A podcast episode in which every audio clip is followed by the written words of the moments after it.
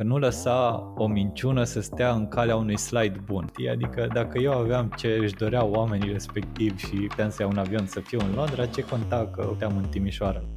Hei, fellow devs! Am revenit cu o nouă experiență autentică de developer. Vorbim despre izvorul pasiunii, provocări, dureri, plăceri, drame și the latest shit in the software industry.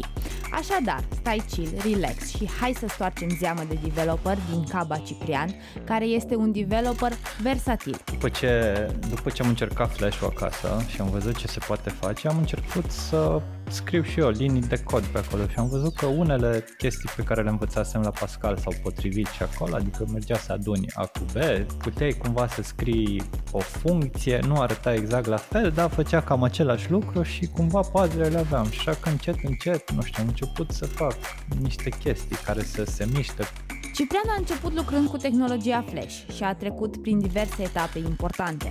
A descoperit calculatoarele încă din gimnaziu și a făcut primii bani din programare încă din timpul liceului. A încercat mai apoi drumul freelancingului, iar în perioada facultății a îndrăznit să-și deschidă propria firmă, chiar dacă aceasta nu a avut succes. A urmat mai apoi un job care trebuia să dureze 3 luni și s-a transformat în 5 ani, un startup eșuat și decizia de a se muta la Londra. Acum ocupă funcția de VP of Engineering la 7879, face freelancing și este cofondator al NMN Boost, un site ce urmează să fie lansat în curând și care se concentrează pe vânzarea de suplimente alimentare. Haideți să-l cunoaștem! Salut, Ciprian! Bine ai venit la show! Cum ești tu astăzi? Salut, Lucian! Uh, excelent! Uh, abia aștept să, să avem discuția. Sunt uh, foarte entuziasmat să fiu prima dată, pentru prima dată în postura de invitat la un podcast mm. uh, și sperăm că avem lucruri interesante de povestit. Oi, oi, păi de ești invitat, că altfel n-aveai. Îți dai seama, tot la toată lumea le zic, mă, oameni, fiecare, că mulți cu sindromul impostorului în brațe, că așa suntem noi programatorii, for fuck's sake. Toată lumea are un istoric, unic și ceva interesant de zis. Like, there is there is no way. Sigur ai ceva important și interesant. Ceva interesant pentru cineva cel puțin, da. Poți, poți să formulezi și așa lucrurile. Bine. Este Mai, o poezie, nu știu dacă o, dacă o știți, dacă tot vorbim despre asta, lecția despre cub se numește. Uh, și ce vrea de fapt să zică autorul, că nu există perfecțiune dacă nu există un defect și a avea defect înseamnă să fii unic, deci ești perfect. Puh, Așa nice. că fiecare sună, e perfect în felul lui. Super tare. No, bine. Mai, um, Cipi, după cum bine știi, aici povestim despre pasiunea de programator, de unde ai zvorât ea, cum anume ai găsit-o și poate ne treci un pic prin, uh, prin senzațiile pe care le-ai avut tu când uh, ți s-a ridicat părul programatorului de pe mână, în sensul ăla de Uh, da, sincer nu știu dacă aveam păr pe mână când uh, s-a întâmplat asta. Uh, cred că cred că a fost uh, a fost un LAN party uh, la nice. adică na, când lucrurile au clicuit efectiv, adică uh, am început să fac programare în în gimnaziu. Am făcut uh, Pascal, dar lucrurile nu erau neapărat uh, foarte bine puse la punct sau foarte, uh, nu știu cum să mă exprim, nu intrau foarte mult în, în ce înseamnă să faci programare. Adică am învățat să scriem niște funcții, adunăm niște numere, afișam rezultatul și, și așa mai departe. Mm-hmm. Uh, dar cu adevărat, nu știu când vorba ta mi s-a ridicat părul de pe mână, cred că a fost la, la un LAN party ăsta de care ziceam de la Casa Tineretului. Eram câteva sute de oameni, toți am cărat uh, unitățile după noi, monitoarele alea, cârăturile cu cocoașă de zeci de kilograme Ai și ne-am strâns acolo în, în, în casa tineretului și mă rog, în principiu mergeam să facem schimb de fișiere, de filme, de jocuri, de programe, de alte nebunii și să ne jucăm Counter-Strike. Dar Correct. pe lângă cei care na, se jucau Counter-Strike, uh, era și un concurs de web design și da, am mers și eu să văd ce fac oamenii aia pe acolo pe la concursul ăsta de web design și printre ei era și uh, și un băiat care lucra la un site așa, care era foarte foarte animat, avea o grămadă de texte din astea care se mișcau, uh, tot felul de chestii și am rămas așa puțin captivat. Adică site-urile de HTML până atunci pe care le văzusem eu erau așa, niște chestii care clipoceau, care Din nu știu 2000 ce, scris. care... Na, era, era o chestie așa foarte basic. Și când uh, am văzut ce a făcut băiatul ăla acolo, uh, am rămas așa destul de, destul de șocat și uh, na, el făcea mai mult animații în Flash, nu era neapărat programare să zic așa, dar cumva toată, toată partea asta de, de Flash și de animație și de site-uri cumva a fost gateway-ul meu către programare pentru că na, am, am mers la el, am întrebat ce folosește, cum se numește tool și așa mai departe și mi-a zis că se numește Macromedia Flash. Mhm. Și evident că l-am găsit acolo la un băiat pe DC++, pe, Mhm. la lanul la care eram. L-am downloadat și am ajuns acasă și nu m-am lăsat până n-am făcut și eu o minge de basket care cumva, nu știu, sărea așa pe ecran și intra într-un coș de basket. Și a fost așa o chestie foarte, Mm, foarte nice. fascinantă pentru mine. Jesus, Ah. dar tu stai numai un pic să ne dai un pic contextul. La ce vârstă erai când s-a întâmplat asta? Uh, pf, asta cred că eram prin clasa 6, a 7, ceva de genul ăsta pe acolo. Înainte să am, uh, înainte să am uh, ba nu, era prin clasa 8 scuze. În clasa 8 Mhm. pentru că aveam deja calculatorul și eram, eram la LAN. Mhm. Uh, dar nu, nu era o chestie programată, adică nu, nu, înțelege, nu mă înțelege greșit. Era doar o minge și era o animație, cum puteai să faci în Flash și desenai un pet și ea mergea să ajungă în coș. La un Mhm. moment dat am repetat experimentul din cod și arăta mult mai interesant, dar uh, așa pentru ca și primă chestie să văd ce, ce se poate face în Flash a fost, uh, a fost probabil, da, momentul ăla când, când am văzut pe băiatul ăsta că lucra la, la site-ul respectiv. Dar așa ca și programare efectivă, ți-am zis, în liceu, în gimnaziu, uh, nu știu, a fost, uh, a fost o chestie așa de bază până când uh, cred că am învățat la un moment dat Line 2. Era o metodă și puteai să desenezi o linie pe ecran. Și na, nu, nu era nimic interesant în ce ni s-a predat uh, în momentul respectiv. Adică pur și simplu vedeam că poți să tragi o linie de la coordonatele XY la coordonatele XY, știi? Și na, la un moment dat m-am gândit eu, bă, ce-ar fi să tragi mai multe linii și să faci, uh, nu știu, ceva. și na, am luat o foaie de hârtie din asta de, de matematică și am desenat acolo coordonatele pe ea de la 0 la câți dracu de pixele aveam atunci când nici nu mai știu ce monitoare erau și ce rezoluții și am schițat eu așa cam ce aș vrea să apară pe, pe ecran. Și am Mhm. desenat acolo așa cu linii, cu chestii, cu coordonate și m-am pus și am tras toate liniile alea, le-am transpus în coordonate pe, în Pascal, În pe, Pascal? pentru Ai, ai, line ai. 2 Așa? și na, până la urmă am reușit să fac, nu știu, un teren din ăsta de fotbal cu niște jucători din ăștia așa schițați, știi, Mm. mm. pe oamenii aia cu niște linii și un cerc ca și cap.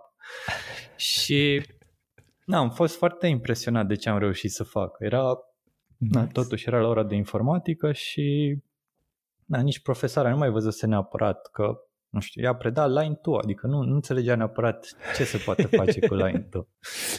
Și a fost, uh, da, a fost foarte impresionată și uh, da, cumva m-a ajutat foarte mult chestia asta că uh, după aia ulterior la o ședință cu părinții sau ce naiba era atunci uh, s-a adus uh, vorba că aș fi Mhm. bun la calculatoare, știi? Și ai folosit mai mult, uh, la mai mult altceva decât doar să tragi linie dintr-o parte în alta. Ulterior, Line da. Dar, na, cumva Line 2 m-a ajutat să, să transmit mesajul către părinți cum că, da, uite, na, se, se pot întâmpla lucruri cu calculatoarele. Nice. Și, na, cumva uh, ăla a fost momentul determinant pentru, uh, pentru clasa 8 când între, între semestre sau înainte de ultimul trimestru ce era atunci, uh, m-au întrebat ai mei că, ok, trebuie să ne pregătim pentru liceu, trebuie să intri la un liceu ok, să dea admitere pe vremea aia și uh, bun, ce vrei să facem? Dăm banii pe meditații sau luăm un calculator și promis tu să înveți? știi? Alegerea a fost uh, destul de evidentă. Uh, am ales calculatorul și am promis să o lăm să învăț. Uh, Mhm. Nu cred că s-a întâmplat să învăț, sincer, dar cumva Deci am nu te-ai reușit să ținut trec de neapărat. examenul Așa. de, Băi, de ce era admitere, așa relevant, că nu? da, da, da. A, a fost ok în cele din urmă. Dar da, a fost un sacrificiu foarte mare pentru ai mei pentru că na, au, au, aveau niște bani puși deoparte și cumva au pus, uh, au pus toți banii în calculator și știu că Gabi, prietenul meu de la scara vecină, avea hard disk de 8 giga și eu am zis că vreau hard disk mai mare, adică măcar 10 giga și cred că n-am, mi-au luat un hard disk de 13 giga sau ceva de genul ăsta și eram foarte mândru că na, era un Pentium 2 la 400 de megahertz. Da, Nice, ce a vreme. fost, uh, da, Și tot pe vremea aia erau și rețelele de, de bloc, nu? Acele, acele renumite rețele de bloc. Da, da, da. Da, prima dată când, uh, când am văzut un calculator și potențialul unui calculator, cred că s-a întâmplat totuși, uh, nu știu dacă tu mai ții minte, Luci, dar la un moment dat în uh, clasa a patra sau a cincea, ceva de genul ăsta, tu ți-ai ținut ziua și am fost și eu invitat, nu știu, probabil că ar trebui să adăugăm un pic de context. Uh, Da, da, da. eu și cu Luci am fost, uh, am fost vecini de cartier, să zic așa, ne despărțeau un bulevard, dar uh, am fost Ce vreme. uh, și colegi în școala, din școala primară până la sfârșitul gimnaziului. Exact. Și na, s-a întâmplat uh, petrecerea asta la Luce acasă și când am ajuns acolo mi s-a părut că am ajuns într-un film din asta, science fiction, că era, nu știu, avea două sau trei calculatoare acolo. Ele, erau și nu legate știu, rețea. da, mergeau în rețea, adică, nu știu, jocuri, era, cred că era o variantă de FIFA, printre primele variante de FIFA sau ce Mhm. naiba atunci și am fost, uh, am fost absolut fascinat, nu, nu înțelegeam ce se întâmplă, cum se, cum se poate așa ceva, e, era absolut incredibil. Auzi, a fost Și- după momentul ăsta când am făcut rețeaua peste bulevard cu antenă din aia care nu, Nu, ajutat asta a ai- fost, uh, sau după? asta a fost înainte, asta a fost Ah, înainte. Chiar, uh, da, chiar la început. Mhm. Dar, na, prin clasa 8 după ce, după ce am luat calculatorul, evident că primul lucru ce să faci? Hai să mă leg cu Gabi, care era la scara vecină. Ca să mă leg cu Gabi, trebuia să trec pe la vecinii de sus. Ce să fac? Na, am legat și vecinii de sus. Că până la urmă toată scara și la calculator. Că, na, dacă Da, dar nu era internet, Unul- aia era problema. Nu era Sau cine avea din internet păcate, da. era mega lux și era dial-up și de aia, de aia erau rețelele astea de calculatoare în, în bloc. Da, până a apărut, uh, până a apărut internetul cu dial-up a mai trecut un pic, dar ne-am descurcat și așa. Erau, uh, erau băieții care ardeau CD-uri și Clar. ne descurcam. Ce vremuri. Bun, păi mai, dar tu ai, um, tu ai promis că, că o să înveți și că nu aruncăm banii pe meditații, da? Deci ai avut calculator. Da, da. Oricum erau bani aruncați pe meditație, adică Oricum ar fi fost. prin definiție. Ok.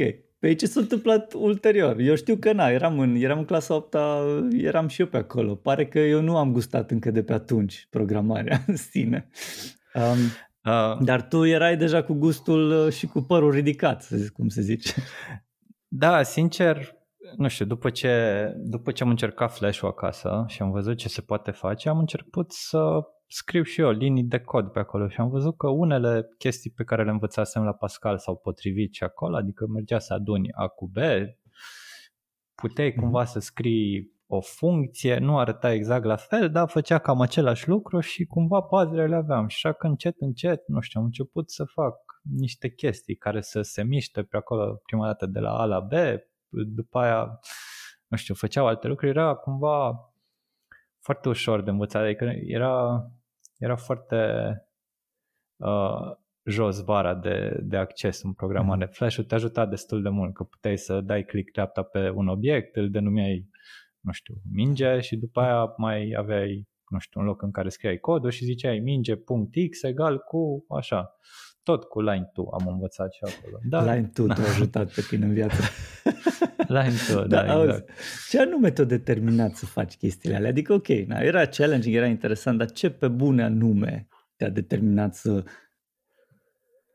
să faci, Luc, să faci line-ul ăla să-l folosești de atâtea ori încât să ai un teren de fucking fotbal și cu omuleți sticksman? Serios? Da, nu știu, era, era foarte interesant pentru mine că pot să controlez, nu știu, ce apare pe ecran. Adică Era pur și simplu fascinant că, nu știu, ceva ce scriam eu se transpunea într-o chestie care apărea pe ecran, care era un lucru foarte interesant pe vremea aia. Adică maxim ce avea era, nu știu, poate televizor unde, nu știu, vedea același lucru, dar nu putea interacționa cu el. Mm-hmm. Și atunci partea asta de interacțiune cumva mi s-a părut, uh, mi s-a părut foarte interesantă. Nice. Uh, da, și mă rog, după ce am avut experimentele astea cu flash-ul și s-a dezvoltat și rețeaua de cartier unde noi eram în aceeași rețea cu, cu Luci până la urmă, uh, am, uh, am, am găsit pe DC++ tot felul de programe din astea, între care na, era și un, un program care era de fapt un troian pe care îl instalai pe calculatorul al cuiva și puteai să controlezi calculatorul și să faci, uh, să faci nebunii. Na, cumva a fost uh, primul, prima, prima parte, prima interacțiune cu lumea asta a hacking-ului, să zic așa, în Uh, l-am, uh, l-am convins pe un vecin să, să instaleze un joc nou, știi? Care era de fapt na, un malware pe care na, îl pregătisem înainte cu ceva program din ăsta dubios pe care îl găsisem pe DC++ și na, uh, era un bootloader care schimba secvența de boot și în loc să se încarce Windows-ul îți făcea să apară un ecran de DOS. Ecran de DOS care surpriză era de fapt un line 2 așa cum făcusem și, și înainte, știi? Și știu că uh, am stat cu Gabi să ne gândim ce dracu să facem, să, na, să facem un pic buză de, de vecinul ăsta nostru și am desenat un cap de schelet, parcă, și am zis că Uh, nu știu, calculatorul a fost infectat cu un virus foarte puternic care nu se va dezactiva decât în 2020 sau ceva de genul ăsta. Ransom. Și da, și a fost, uh, a fost interesant că ne-a chemat, uh, ne-a chemat să vedem care e problema, știi? Că na, ne știam cu calculatoarele și eu și Gabi și na, am mers să reparăm problema, știi?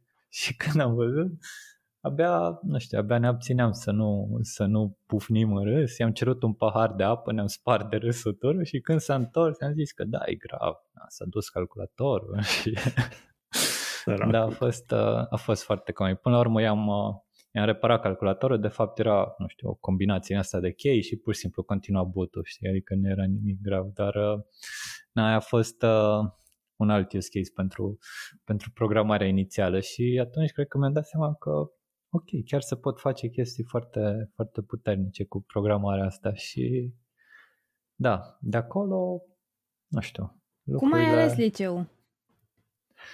Uh, păi am zis să merg la cel mai bun liceu din Timișoara și a fost alegere foarte simplă. Am mers la Loga. Am înțeles, deci era, era cumva țintit cel mai bun liceu. Acum uh, și un da, pic sarcastic evident. așa, că nu era neapărat considerat cel mai bun, era printre cele mai bune, mai erau și altele bune. Acum totul este subiectiv. Subiectiv, mai corect. Da, știai cumva pe ce secție vrei să mergi, adică deja era da, setat da, da, că adică... mergi pe informatică. Da, era clar că o să merg la mate info, adică da, nu știu, cu la un moment dat prin, prin gimnaziu pe la început și după ce am avut experiența aia la Luci, la Luci și am văzut cum uh, nu știu cum funcționează calculatoarea și că te poți juca în principiu, a apărut mm. și o sală din asta de jocuri la parterul blocului și uh-huh. na, petreceam o bună parte din timp și acolo și da, cumva a fost, uh, prima dată probabil că pasiunea a fost pentru jocuri și a tranziționat cumva în partea asta de, de programare, să zic așa. Probabil de-aia am și rămas o bună perioadă focusat pe, pe programarea de jocuri, să zic așa. Tocmai că a început, uh, a început astfel. Acum eu sunt foarte curioasă, Ciprian.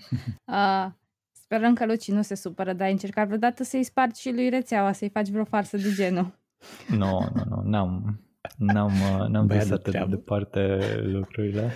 A fost doar așa un experiment nevinovat, să zic așa. Dar era la modă, troianii erau la modă absolut peste tot. Și, da, deci... da, așa am învățat să nu, să nu instalez nimic ce nu cunosc. Da, vezi că e, e o lecție bună. Ai învățat pentru că ai știut că poți să faci la altcineva și poate cine știe exact, ce îți face da, ție. Da. Dar știu că și la mine, deci aveam, na, pe rețe, cum ziceam, rețele de bloc erau peste tot mai aveam un prieten la câteva blocuri distanță, ei aveau rețeaua lor acolo. Și na, ne mai jucam Bomberman, mai făceam chestii un alta și era un dude mega, mega inteligent pe acolo care făcea și el troiani. Și bineînțeles că își bătea joc de toți, inclusiv de prietenul ăsta meu, Tavi, nu știu, probabil știi. Da. și așa de tare tângeam să văd, băi, cum face ăsta? Cum? Am mers la el acasă, l-am întrebat.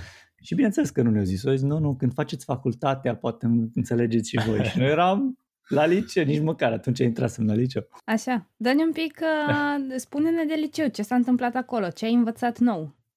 Puh, uh, cred că ce am învățat nou în liceu a fost să mă descurc. Uh, a fost uh, foarte, foarte șocantă trecerea de la gimnaziu la liceu pentru mine. Am avut o dirigintă foarte severă în gimnaziu, uh, profesoară de limba română, care era foarte strictă cu absolut tot și avea o, uh, nu știu, autoritate din asta, o mână de fier, să zic așa. Și uh, când am ajuns la liceu, ne-au pus, nu știu, eram la Mate Info 1, uh, și ne-au pus uh, o dirigintă, tot profesoară de limba română, dar era cumva mult mai tânără. Uh, și, nu știu, uh, dacă înainte orice problemă aveam, mergeam la dirigintă și făcea cumva să se întâmple, rezolva problemele, în liceu n-am mai mers la fel. Cumva, nu mai știu ce problemă am avut la un dat, m-am dus la ea, am zis care e problema și au zis că trebuie să învățăm să ne descurcăm singuri. Și Mm. A trebuit să mă descurc singur să rezolv problema, ceea ce na, n-a fost neapărat un lucru rău acum în hindsight, dar uh, na, cumva a fost uh, puțin șocant pentru mine la momentul respectiv. Atunci a fost uh, greu, clar. da, a fost greu, dar uh, nu știu, am dus cumva la extrem și toată chestia asta în sensul că după ce mi-a zis, mi-a zis profesoara de română chestia aia, cumva mi-am pierdut așa puțin respectul pentru ea, să zic. Adică, nu știu, ok, am o problemă, nu mă ajut, nu știu ce și n-am mai prea învățat limba română, sincer. Adică am început, nu știu, pe vremea aia se scria pe caiete, nu știu acum cum, cum se practică lucrurile, dar umpleai caiete întregi de, nu știu, ce dicta profesorul sau profesoara. Și, nu știu, după primul semestru am zis că hai să vedem cât de mult pot să împing chestia asta și n-am mai scris o săptămână, după aia n-am mai scris o lună, după aia restul semestrului am văzut că ok, oricum subiectele pe care le primeam la teze erau niște chestii pe care trebuia să le învățăm dintr-o culegere, așa că la română n-am făcut nimic tot liceu în principiu. Uh, și am aplicat mai departe această metodă și la alte materii și cumva nu pot să zic că am învățat foarte mult în liceu. Am învățat foarte mult matematică, cred că. Am avut un profesor care cumva știa să, să ne țină în frâu și cam asta a fost, sincer. În schimb, tot așa învățând să ne descurcăm, Uh, și profesoara de informatică, văzând că ne descurcăm destul de bine cu programarea și cu ce ne preda ea, am, uh, am ajuns cumva în postura de a repara calculatoare pentru școală, împreună cu încă niște colegi. Și na, ăla a fost biletul nostru să scăpăm de orele de informatică și ulterior și de alte ore cumva. Și ne strângeam în subsolul liceului unde erau toate calculatoarele care nu funcționau și le reparam cumva am învățat asta prin, având rețeaua așa de mare și rețeaua fiind, uh, uh, nu știu, din asta tip serial, adică dacă se întrerupea o mm. conexiune, se ducea naibii toată, toată rețeaua pentru toată lumea, am, na, am, am făcut experiență cumva în, nu știu, a repara, a depana chestiile astea. Na, mm. și cam pe acolo îmi petreceam orele de informatică până când uh, vine profa de info la noi și ne zice Uh, auzi, Ciprian și Alin, uh, caută domnul profesor Golcea uh, doi elevi care se pricep la calculatoare. Zis, ok, ne pricepem la calculatoare. Zic, în general, vorba? așa, la calculatoare. da, adică și la depanat, și la reparat, și la circuite integrate, și la software, și la tot vă pricepem. Exact. Așa. Eventual și la, nu știu, reparat uh, termostate și alte da. nebunii, televizoare, că oricum te pricep la calculatoare, e cam, cam Tot, același scris lucru. kernel, driver, căuta driver, mai ales pentru Windows. Exact. Așa. Da, și mergem, eu împreună cu Alin mergem la proful ăsta de fizică. Nu era profesorul nostru de fizică, era un profesor de fizică din liceu. Mm-hmm. Și ne zice că na, își caută și el doi băieți care știu cu calculatoarele, care niște idei, vrea să le implementeze și să uh, meargă pe la concursuri. Și, pa, i-am zis, când am auzit că e de plimbat prin țară și așa, am zis, da, știu, știm, facem. Avea și Alin un pic de experiență cu Flash. Uh, eu ce mai învățasem după lanul ăla pe acasă cu Flash, știam să fac o animație, am arătat ceva la, la domnul profesor și a fost și el, ok, arată bine, hai să, hai să facem treabă și am început să să participăm la diverse concursuri în liceu. Am, am bătut țara așa în lung și în lat, să zic, și cumva cred că aia a fost uh, cea, mai, cea mai bună experiență cu care am rămas după, după liceu. Faptul că na, proful venea cu o idee, noi implementam, mergeam la concurs, o deci prezentam. Deci era, așa o... Aha, concurs, prezentați ideea și uh, era un concurs local și voi mergeați la concursurile astea locale din oraș în oraș? Uh, da, nu era neapărat local, erau mai degrabă concursuri naționale mm, și nice. nu știu, erau pe teme din astea educaționale în principiu. Uh, cred că cele mai mari au fost uh, Cupa Siveco. Uh, Siveco era ceva firmă din asta care producea soft educațional pentru platforma AL sau ceva de genul ăsta. Era care se mm. instala prin școli și cumva, nu știu, aveau tot felul de lecții de chimie, de fizică și așa mai departe. Mm-hmm. Explicate cu animații și așa mai departe. Păi dă-ne un exemplu așa. din ce, ce ați participat voi, un programel cu care ați participat voi și ați luat ochii uh, lumii. da, nu mai știu sincer, era ceva cu detecția radiațiilor, am făcut uh, nu știu, animație cu un contor Geiger-Müller care teoretic detecta uh, da, urme de radiații nucleare și era așa, arăta foarte impresionant din punct de vedere vizual, să zic, știi? Și uh, na, nu mai știu exact ce am făcut la concurs, ce loc am luat, n-am câștigat niciodată, dar na, eram, eram acolo. Hey, și da, și nu știu, în clasa a 12 sau când am reușit să și vindem unul dintre programele astea pe care le făcusem pentru, uh, pentru concurs, le-am vândut la Siveco și a apărut pe platforma el și pe era foarte tare că tu puteai să intri și să vezi jocul nostru dacă mergeai la lecția de fizică cu mm-hmm. detecția radiațiilor și, și alte nebunii de genul ăsta. Așa că a fost, uh, da, au fost uh, primii bani făcuți din programare în urma unui concurs din asta deci să înțeleg că Siveco pe vremea aia era un fel de brilliant, cum e acum și face o grămadă de animație și chestii. Brilliant.org. Nu Dacă... știu ce să zic, că era yeah. Siveco, sincer că s-au întâmplat multe lucruri de atunci. Uh, era PSD-ul la putere și uh, erau, uh, erau destul de prieteni cu, cu puterea, mm-hmm. așa că na, nu, nu vreau să zic nu, foarte multe despre ce s-a întâmplat. Dar erau foarte mulți bani de cheltuit în principiu. Clar, înțeleg. Ce ai cumpărat din primii bani? Uh, nu știu, probabil un upgrade la RAM, la hard disk, la da, ceva de genul ăsta, un mouse mai bun pentru Counter-Strike, pentru StarCraft, cred că cam, cam acolo se duceau banii mei. Și cumva uh, bănuiesc că a fost și punctul în care cumva s-a pavat tot drumul tău pe partea asta de info și programare. Spune-ne cum ai ales mai departe facultatea.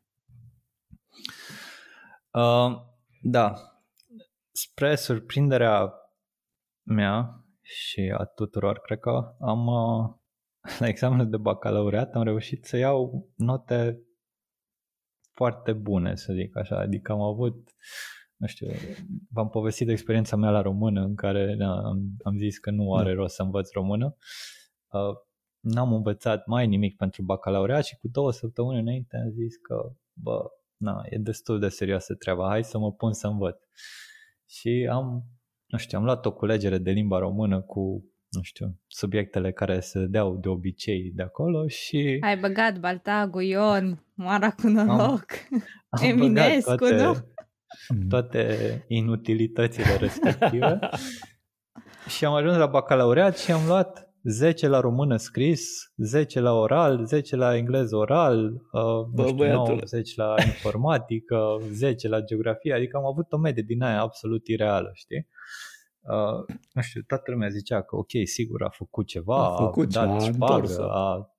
nu se poate, adică na, eu am stat și am învățat tot anul și na, știu că Ciprian mai mult prin Prin LAN party sala, prin, prin, da, prin sala de gaming decât, uh, decât la ore și na, uh, am avut o medie foarte bună și Și ai Am, putut să intri uh, la cel mai bun.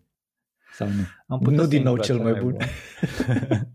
Ia zi. Uh, da, am, am aplicat la Vest ca și backup și am aplicat la Politehnică pentru că acolo mergea toată lumea. Asta zicea toată lumea că trebuie să faci și asta am făcut până la urmă. Uh, da, cred că acum, uitându-mă înapoi, cred că ar fi fost probabil mai potrivit vestul pentru mine, pentru că, nu știu, după primul an de Politehnică eram ok, uh, nu e exact ceea ce mă așteptam, uh, Mai câtă matematică, Da, învăț. analiză.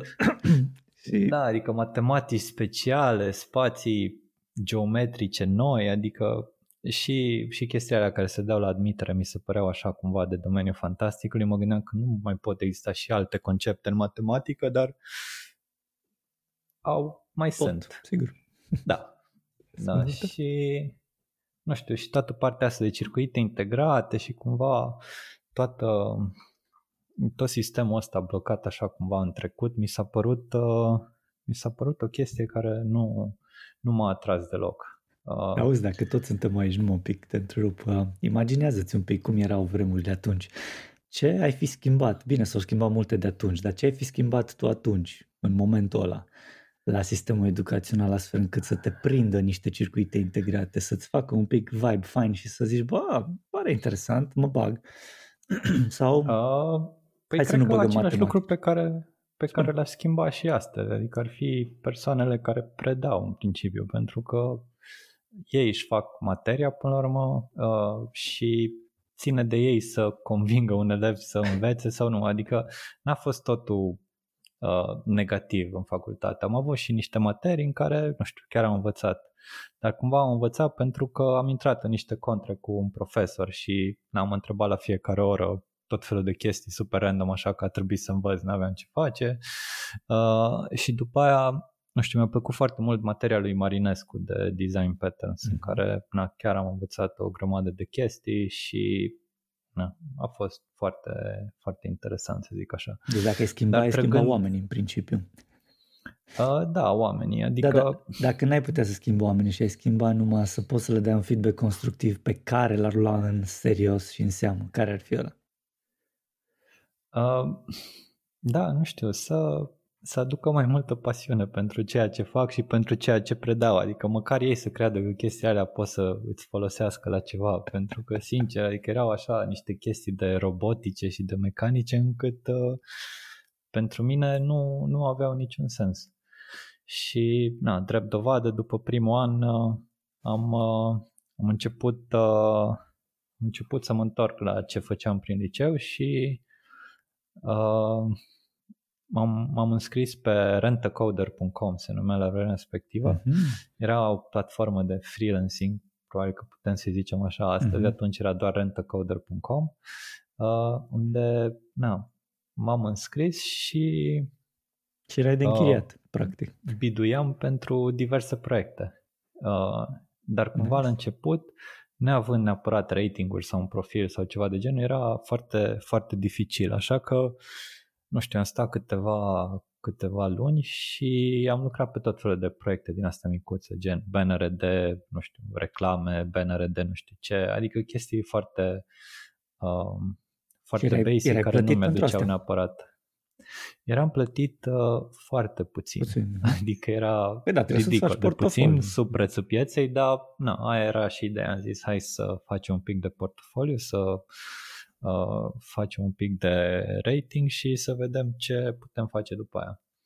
Și după aia am reușit să prind un proiect de la un american unde el avea nevoie de un site în Flash și site-ul avea nevoie de un backend în PHP.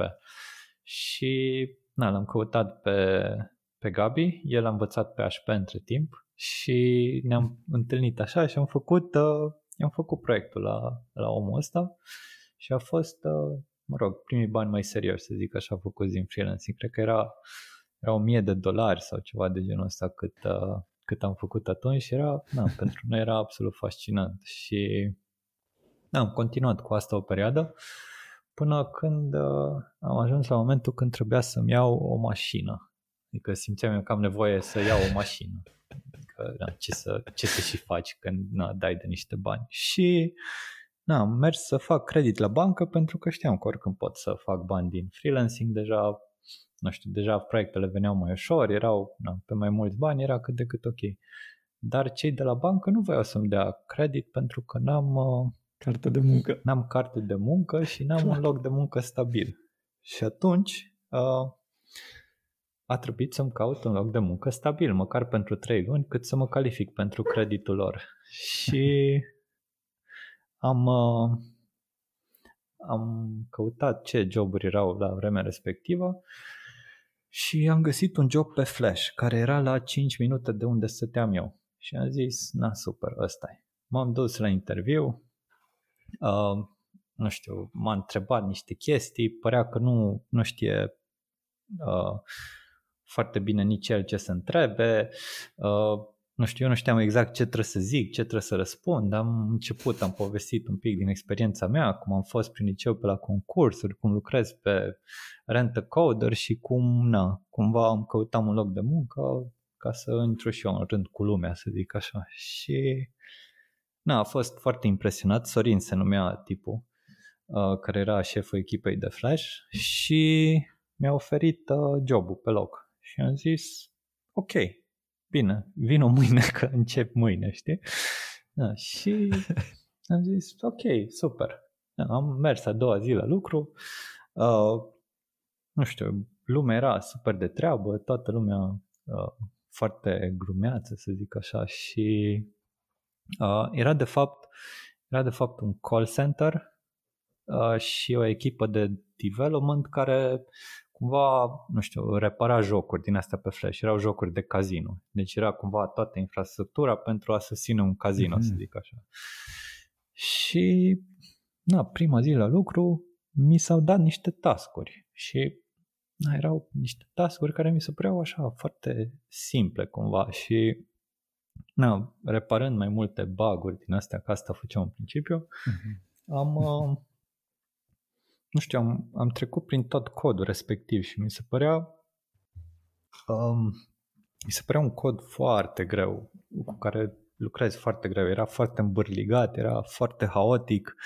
Uh, nu, nu înțelegeam de ce se făceau lucrurile într-un anumit fel, adică nu avea niciun sens cumva pentru mine. Și Na, până la sfârșitul zilei am stat eu și m-am gândit și m-am dus, am luat pe Sorin deoparte și am zis, Sorin, știi ce, cred că na, nu-i pentru mine jobul ăsta, îmi pare rău, dar na, cred că cred că îmi dau demisia. Asta știi? după cât timp, mă?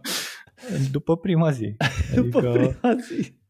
Păi ce ai da, făcut da, da. în prima zi? Două, trei baguri ai putut să...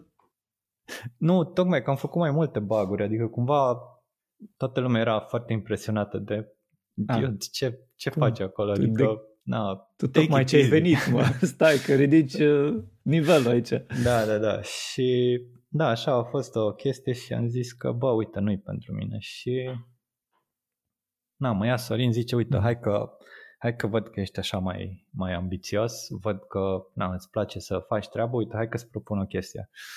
Uh, na, mai tot tu mai tot povestit tu de ActionScript 3, de programare orientată pe obiecte, de nu știu ce, de tralala, la, uite, dacă tu crezi că poți să faci mai bine, uite, te ai până la sfârșitul lunii să faci uh, un joc de la zero pe structura asta nouă, pe ActionScript 3, cu programare orientată pe obiecte, cu chestiile astea de care tot, uh, mm-hmm. tot mi-ai povestit. Și să da jucărie, da, la sfârșitul lunii, uh, nu știu, o să te trimit la Londra să prezinți uh, jocul celor de acolo, că în Londra era sediu central al firmei, să zic așa, unde se luau mm-hmm. deciziile și așa mai departe. Au băgat o miză mare.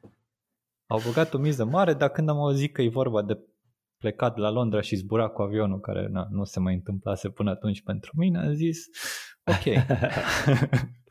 am zis, fuck nice. it, hai, o, o lună pot să, pot să duc, nu e nicio problemă. Da, și am, am lucrat luna aia foarte mult. Uh, și am reușit să fac un joc, era ceva, nu știu, video poker se numea. În principiu îți apăreau niște cărți pe ecran, tu trebuia să alegi care, pe care le ții și după aia, mă rog, apăsai pe un buton. Bine, nu era nimic foarte complicat, dar am reușit în luna aia să fac jocul de la zero și era, nu știu, mergea la 60 de frame-uri pe secundă, care na, nu se întâmpla cu celelalte jocuri și nu știu, era de vreo șase ori mai mic sau ceva de genul ăsta și... Ca size uh, pentru la deployment Da, size? plus că na, era, erau și niște părți comune cu alte videopocăre și cumva na, am extras părțile alea comune într-o chestie individuală și după aia fiecare nu știu, joc din asta ce avea diferențele era bundluit în alt SVF pe vremea respectivă, erau fișierele de flash și na, am reușit să-l fac mult, mult mai mic și mult mai rapid.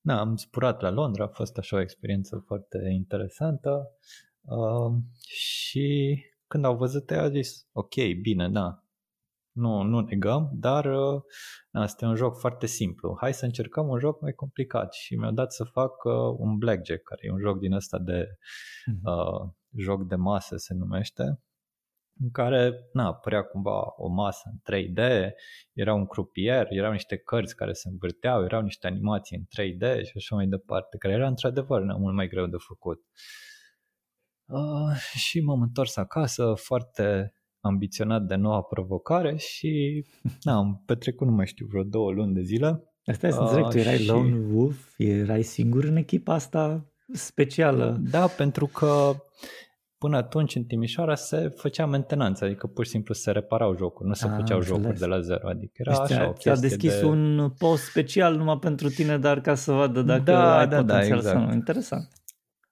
Da, și am, am lucrat la jocul ăsta de nu mai știam de mine. Uh, mă rog, între timp na, am început să sar din cursuri, din seminarii, din toate chestiile astea și da, am rămas așa uh, destul, de, destul de concentrat pe job, să zic așa. Na, dar după alea două luni când au venit ăștia în Timișoara în vizită, uh, da, le-am arătat jocul.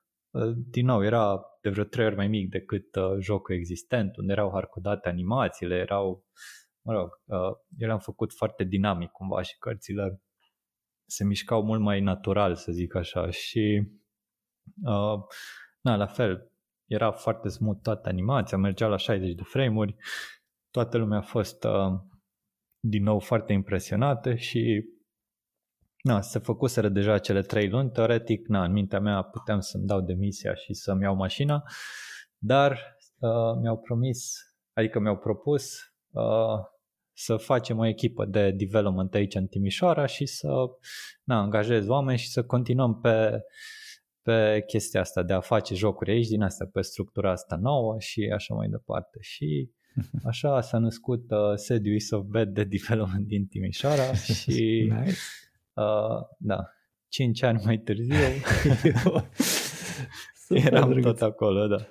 Păi și regreți că ai stat așa mult sau care e faza? Că oricum mândruiești că ai înființat un uh, fucking departament de development în uh, Timișoara. Mă gândesc. Da, da, nu, da, nu, nu e vorba de asta. Uh, cred că, nu știu, cred că de lungul carierei mele, să zic așa, au fost uh, niște oportunități care s-au ivit. Și una dintre ele cred că a fost în 2007 când s-a lansat iPhone-ul. Și cu iPhone-ul s-a lansat App Store-ul și cu App Store-ul s-au mhm. lansat posibilități de a face bani din aplicații puse pe App Store, dar cumva eram foarte, foarte Apple hater pe vremea aia pentru că așa se obișnuia în România să hate pe, pe Apple pentru că na, scumpe, pentru că nu știu ce și nu știu cum. Uh, și cred că ar fi fost, da, un, un pet foarte, foarte interesant de approach să zic așa, partea asta de mobile development pe, la momentul respectiv, acum uitându-mă înapoi. Dar cred că na, am învățat foarte mult într-o perioadă relativ scurtă, chiar la începutul carierei, să zic așa, așa că nu, nu pot să zic că regret.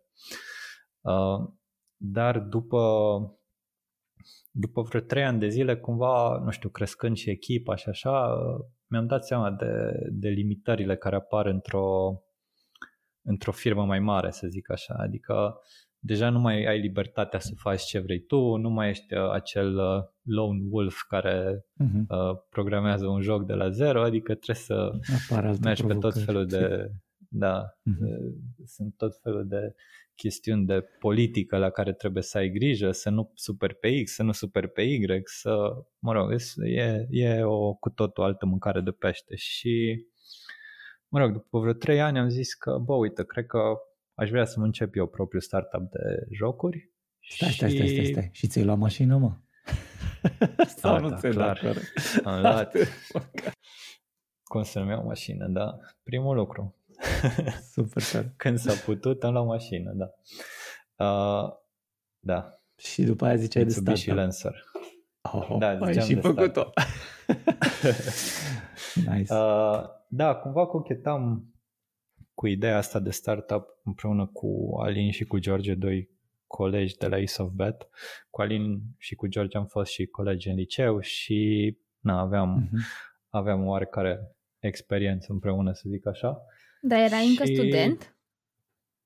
Uh, teoretic, da. Practic... Uh... Ciprian a fost mai mult timp student decât ce-ar fi dorit să fie. da, facultatea Dar... a început în 2004, da și am ajuns în anul 5, dar uh, nu am încheiat anul 5 uh, pentru vreo, încă vreo 10 ani după, adică am încheiat anul 5 prin 2018, ceva de genul ăsta. Uh, da, nu prea, n-am mai prea pus accent pe facultate, sincer am văzut că merge treaba cu asta, eram foarte, nu știu, foarte motivat la lucru, lucram foarte mult, așa că, na, facultatea a trecut pe plan secund, mai ales în contextul în care mi se părea că nu mă ajută în mod deosebit. Și cine te-a îndemnat mergeam... totuși să o termin, să termin și partea aia? Uh, da, păi probabil părinții tot insistau și am zis, ok, hai că nu știu, mai tot mergeam în fiecare sesiune, mai luam câte un examen, așa, și a rămas TS-ul la sfârșit și m-am dus și l-am luat și pe ăla într-un, într-un târziu. Teoria a fost, sistemelor. Uh, absolut demențial. Da. A fost o chestie foarte tare. M-am dus să... Uh, am văzut că se făceau uh, pregătiri pentru examenul de TS. Era organizată de Ana Dan, care era, nu știu, asistenta profesorului la vremea respectivă. Și am zis, bă, uite, hai, dacă tot e să iau TSE-ul, hai să merg să învăț ca lumea, să mă întreb și eu ce și, na, mai ales după 10 ani când ai terminat facultatea, integralele nu mai arată la fel și nici trigonometria nu mai e la fel de simplă. Clar. Și m-am dus acolo și na, mă așteptam să fie foarte multă lume care se pregătește pentru examenul de TSE. Și am fost doar eu, în principiu.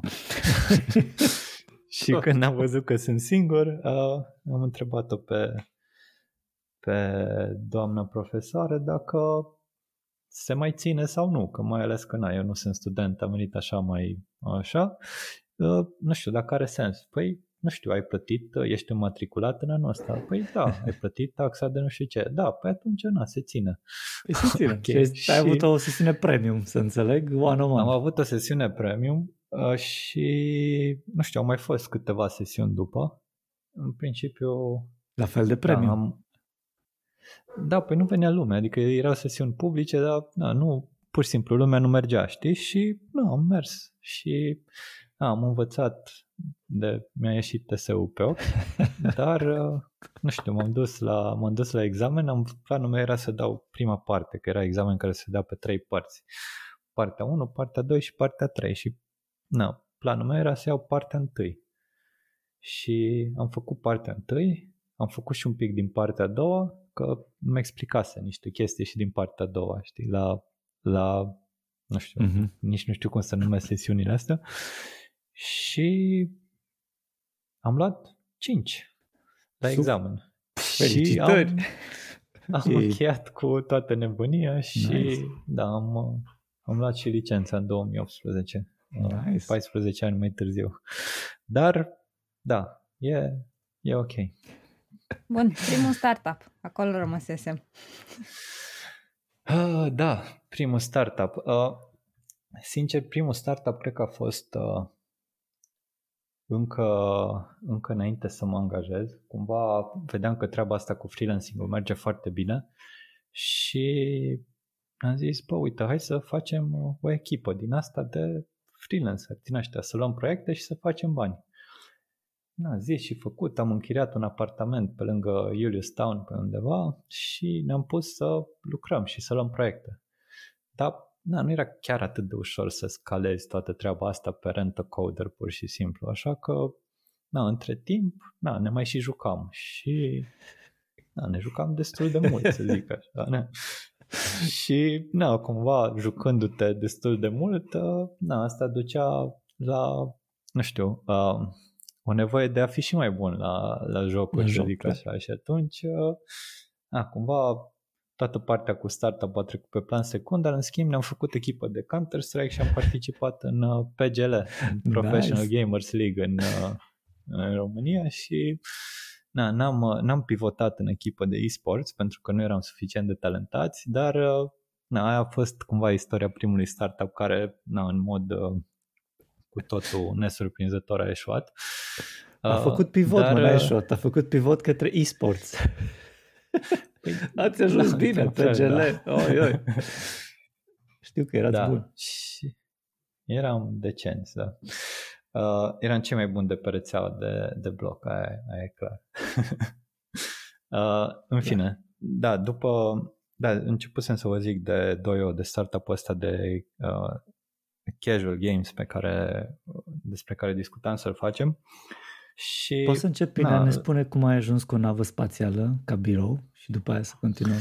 Ce problemă vreați uh, să rezolvați? Cred că da, cred că, da, cred că se leagă un pic de ce, ce urmează să okay. spun. Uh, am mers la, am mers la uh, Jackie, care Jackie era șeful de la Ace of Bet, șeful al mare, uh-huh. și am zis că, uite, Jackie, uh, na, noi am decis că partea asta de social games, tocmai ce început să să apară jocuri pe Facebook, uh, nu știu, era la cu Ferma, uh-huh. uh, nu știu, Farm, uh, Match 3, erau toate nebuniile astea și am zis, uite, noi vrem să mergem să facem jocuri din astea de Facebook, că mi se pare că sunt mult mai ok. N-am tot făcut jocuri de casino, cât să și tot faci jocuri de casino și na, asta este. Și el zice, ok, N-a fost foarte fericit, evident, uh, dar ne zice, ok, dacă vreți să plecați, vă las să plecați cu o singură condiție. Uh, mă lăsați să investesc și eu în firma voastră. Nice. Și ne-a zis, ok. Ce condiție.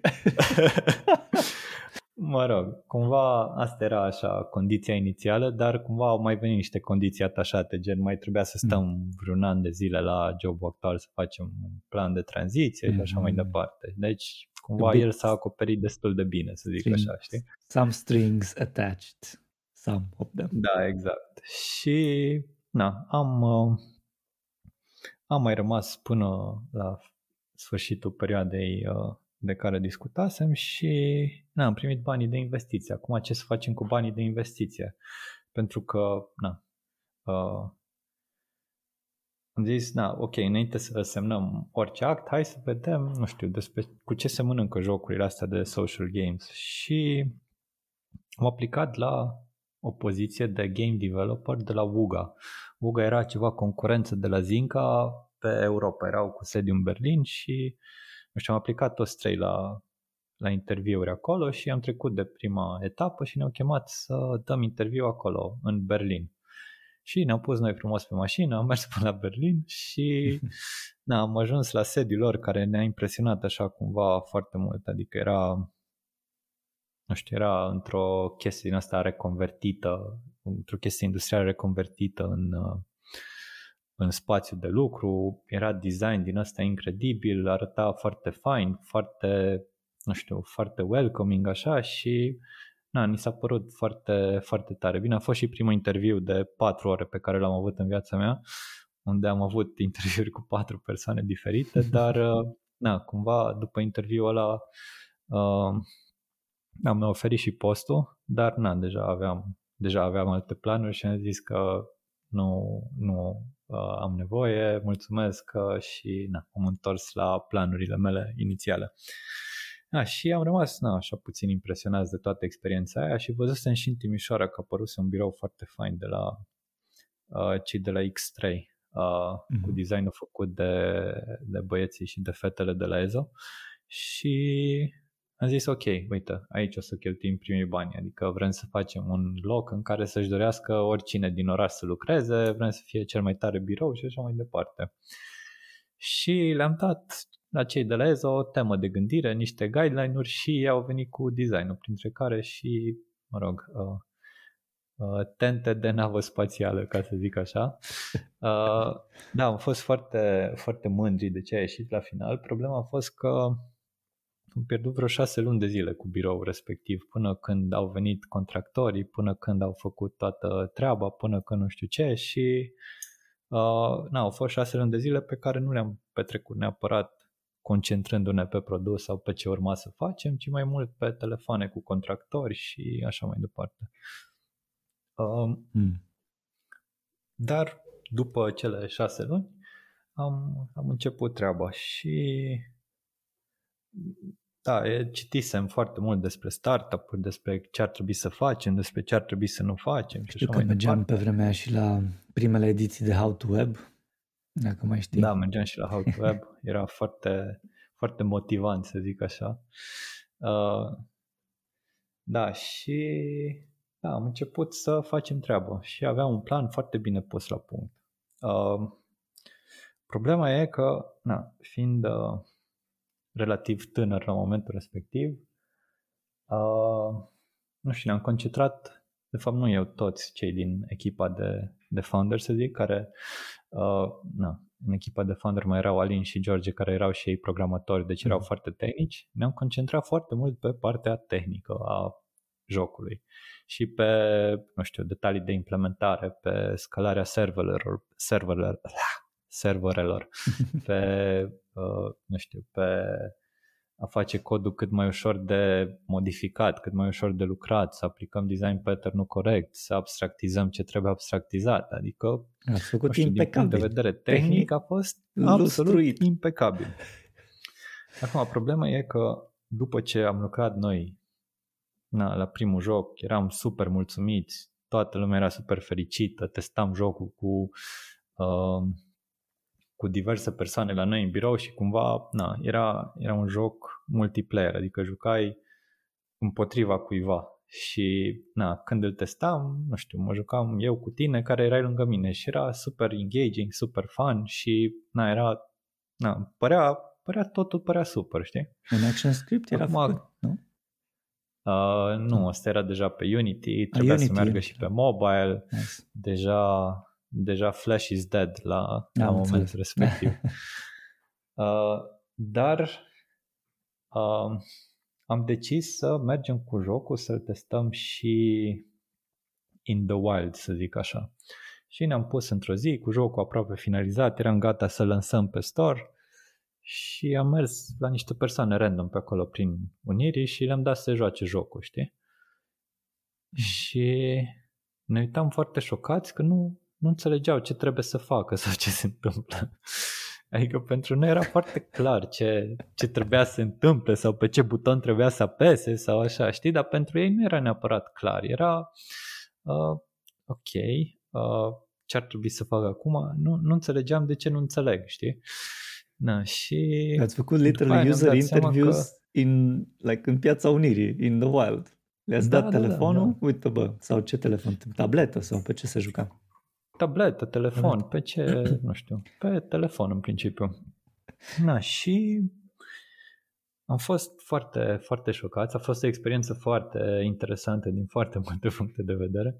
Aproape uh, Și ne-am dat seama sau? că a fost și traumatizantă, mm. da. Adică a fost cu de toate, să zic așa. Uh, da, ne-am întors, am improvuit puțin interfața, cumva a fost așa primul semnal de alarmă că lucrurile s-ar putea să nu fie exact ce ne așteptăm noi. Și, mă rog, după aia am lansat jocul uh, și, uh, nu știu, așteptam inițial să vedem, nu știu, câte lume instalează jocul, știi?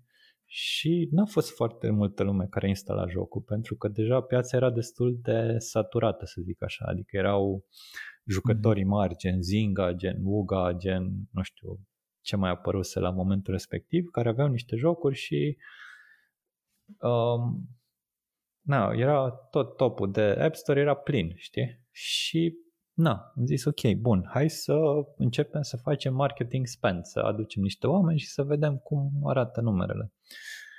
Și am început să facem marketing spend, uh, ne-am dat seama că nu știu, costurile de achiziție pe un user nu mai sunt ce erau când uh, făcusem noi primul, prima bugetare uh, în 2012, adică săriseră de câteva ori odată cu toată industria asta de uh, social games și na, lucrurile nu erau exact cum ne așteptam. În fine, am, am adus niște oameni pe platformă și ne-am dat seama foarte repede că, bă, super, uh, e ok dacă eu mă joc cu tine care ești lângă mine și avem unde aplicația și na, ne jucăm mm-hmm. unul cu altul.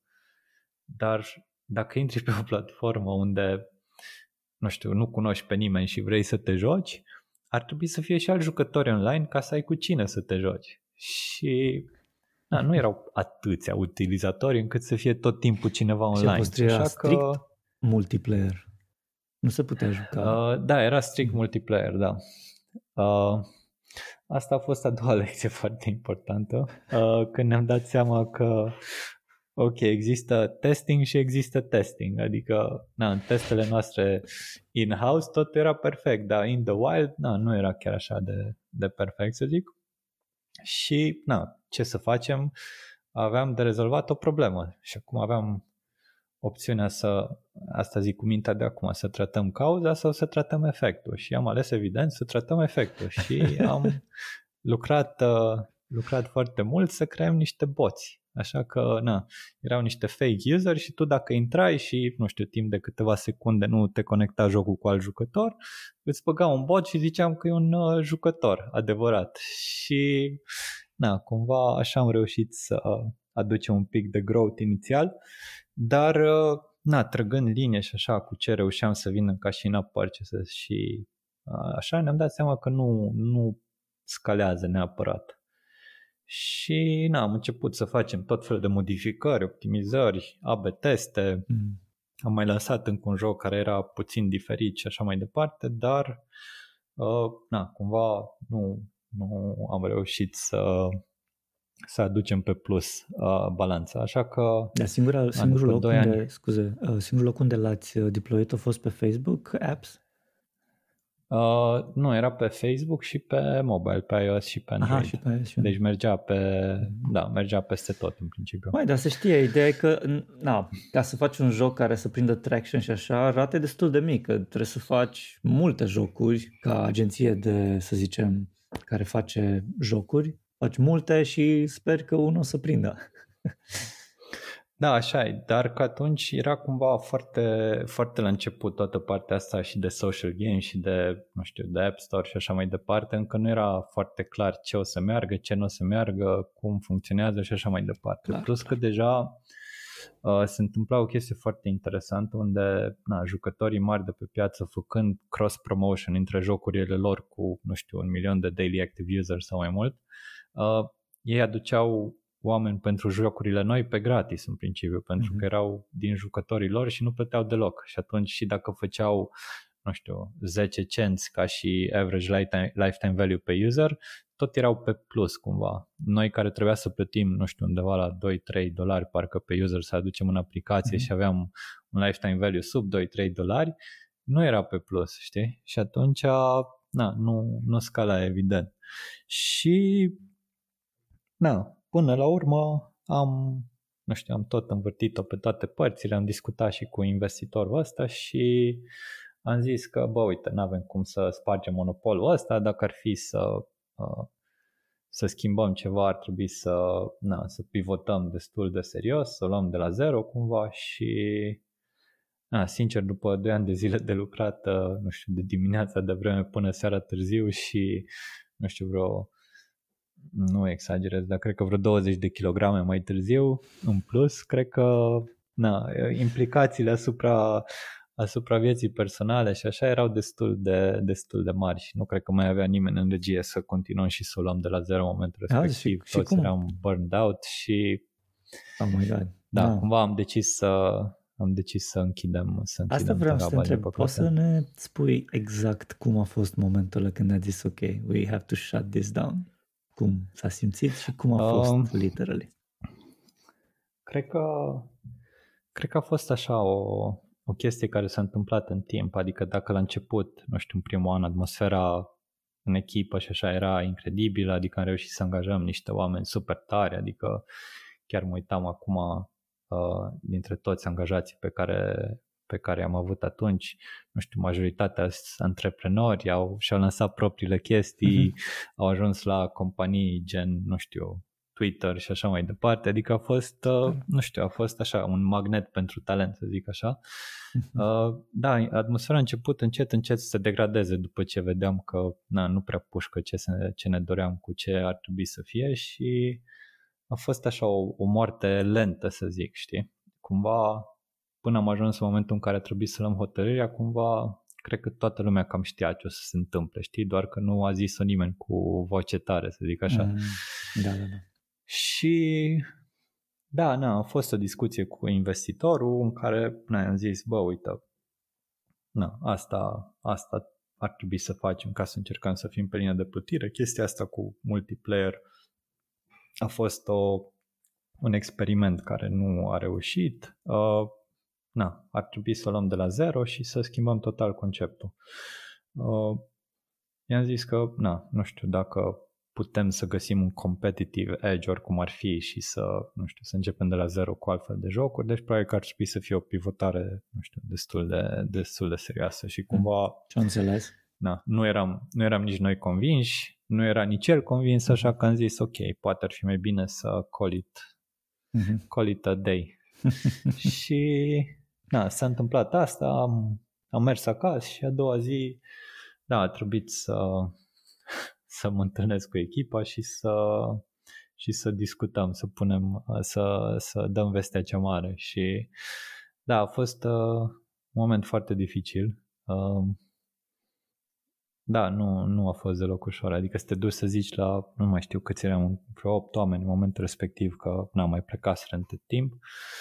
Uh, da, N-a fost, n-a fost deloc ușor, dar cumva na, toată lumea știa că urmează, așa că n-a fost neapărat un șoc să zici că, wow, uite, ne merge mm-hmm. atât de bine și dintr-o dată se închide firma și asta este, știi? Înțeleg. Dar, da, uh, oricum. Da, am, am, am rămas într-un, uh, uh, da, într-un uh, burnout din ăsta foarte, foarte pronunțat, cu Imediat multe după? kilograme în plus. Uh, da, Sau în timp, deci ai dezvoltat burnout fost... în timp ce erai la Doio și după în, care? Da, în timp ce eram la Doio. Și cum Cumva te-ai tratat de el? Pupăză. Păi, da, cred că cred că tot, tot a început la un moment dat cu o idee foarte proastă ca după, nu știu, vreo 3 ani de zile să mă duc la fotbal. 3 ani de zile și 30 de kilograme în plus să merg la fotbal, că nu mai fusesem de mult și am mers la fotbal. Asta era în timp în ce eram la Doio. Și am mers la fotbal și la primul sprint pe care îl făcusem, uh, am, m-am oprit așa cumva pe piciorul stâng și a sărit cumva. Și am țipat foarte tare și m-a durut foarte tare. În principiu mi s-a rupt uh, un, uh, un ligament în timpul uh, da, în timpul meciului. Uh, n-a fost o idee foarte bună să merg să joc fotbal în condiția fizică în care eram. Da. Și, mă rog, a trebuit să mă, să mă operez și să fac, uh, să fac recuperare. Uh, și recuperarea a implicat uh, principiul bicicletă, să merg cu bicicleta cât mai mult. Și am început să mă dau cu bicicleta. Și m-am dat cu bicicleta și era absolut ridicol ce se întâmplă. Adică cum era un pic de pantă să merg în sus, adică pur și simplu abia mai puteam respira, eram, nu știu, la un moment dat mă dădeam jos, mergeam pe lângă bicicletă, era foarte, foarte greu. Și... Push bike la pantă mică. Da, da, da. Și na, n-a fost o experiență pe care îmi doream să o, uh, să o prelungesc neapărat, ci cumva după ce s-a, s-a închis doiou, cumva am zis ok, bun, hai că e timpul să facem o schimbare. Mm. Și am decis să, să scap de kilogramele în plus, care era clar că nu mă ajutau și nu mai doream să trec printr-o operație. Uh, am început să mă dau mai mult cu bicicleta și cumva Cât de mult? Na, cât de am mult? reușit să slăbesc uh, vreo 20 30 de kilograme, să zic așa, în câteva luni și Oh my God. na, lucrurile au devenit uh, mult mai ok după aia. Cât de mult? Uh, Cât de mult te dădeai? din da? ce în ce mai mult. Din ce în ce mai mult. Adică începeam cu niște ture de, nu știu, 10 km, după aia 20 de km, după aia 30, după aia, na, am ajuns, nu știu, acum mă dau și în ture de 150 de km, de exemplu, și e ok, știi? Dar atunci nu era ok. Atunci era moarte, clar. era foarte clară, nu știam nici eu foarte bine cu ce se mănâncă, cum trebuie să te alimentezi, dacă ieșeam pe căldură cu bicicleta, transpiram și simțeam că mor și nu înțelegeam de ce. Acum înțeleg că îmi lipseau electroliții și că nu e idee bună să ieși la o tură așa de lungă fără să te hidratezi corespunzător, dar uh, a fost o experiență de, de învățare, să zic așa. Mai Ciprian, și cum ai ajuns în Anglia? Cum am ajuns în Anglia? Păi după 2 ani am zis că iau o pauză și nu mai am nevoie de toată nebunia asta, vreau să mă relaxez, să-mi văd ale mele și să, na, să mă cilui cum ar veni. Și asta am făcut. Mi-am luat un job la ceva firmă de pe aici, de prin Timișoara, unde eram pur și simplu un developer și am zis că stau șase luni să mă, să mă reculeg și după aia o să văd ce urmează. Și na, vorba, vorba poveștii doi ani mai târziu, uh, am, uh, am mers și m-am văzut cu... Uh, am mers la nunta unui prieten care, mă rog, s-a mutat între timp în San Francisco, a invitat și niște prieteni de prin Londra și na, am povestit cu ei și mi-au zis aia că, bă, uite, de ce nu vrei să vii, de ce nu vii în Londra să lucrezi ca și contractor? Și am zis, păi nu știu, de ce aș veni? Păi nu știu, se plătește foarte bine, vezi și tu, nu știu, cum îi să trăiești într-un oraș nou, diferit. Și am zis, bă, știi ce, hai că vin. Și am ajuns acasă și am mers pe LinkedIn, mi-am pus locația în Londra și că îmi caut de lucru. Și spre surprinderea mea a început să sune telefonul. și a sunat telefonul și cred că în prima săptămână, nu știu, am aliniat vreo 5 interviuri, 6 interviuri pe, pentru săptămâna următoare și da, m-am urcat într-un avion, mi-am căutat cazare în Londra, am găsit, era, era în timpul verii, era încă, nu știu, august sau ceva de genul ăsta, am găsit cazare la ceva cămin din ăsta care nu era folosit pe timpul verii uh, și am mers la interviuri și am ales un job acolo și am început să lucrez ca și contractor.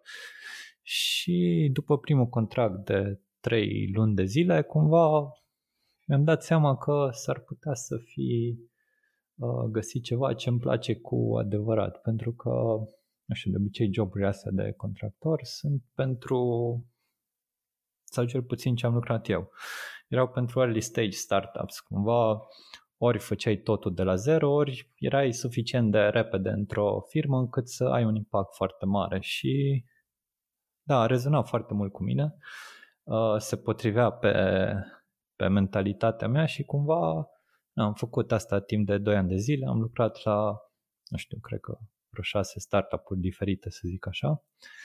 Și na, a, fost, uh, a fost o experiență foarte interesantă în care am, am învățat cumva foarte multe. Mi se pare că, nu știu, Londra e mult mai aproape de tech stack-ul care se folosește prin, nu știu, America, să zic, sau prin startup-urile americane sau așa. Adică aici la noi, dacă mergi și întrebi lumea ce, ce folosesc, na, o să auzi cam, cam aceleași răspunsuri, să zic așa. Dar cumva acolo chiar am avut ocazia să lucrez cu, nu știu, tech stack-uri din astea mai moderne, cu infrastructură serverless, cu, nu știu, am folosit, uh, nu știu, AWS, Azure, uh, nu știu, am făcut React Native, React, absolut tot ce, tot ce era nevoie, nu știu, dacă, dacă întreba știe cineva asta și ziceam tot timpul că da, știu eu, deși na, habar n-aveam în principiu, dar ziceam cât poate, cât poate Cât fi de poate greu, fi, știi? Și, și da, cam, Deci, practic, Cam tot, asta a tu ai fost tot, experiența mea tot, prin Te-ai Londra. tot aruncat, să înțeleg, așa, cu, cu capul înainte, în câte o provocare. da, nu prea știu să zic nu.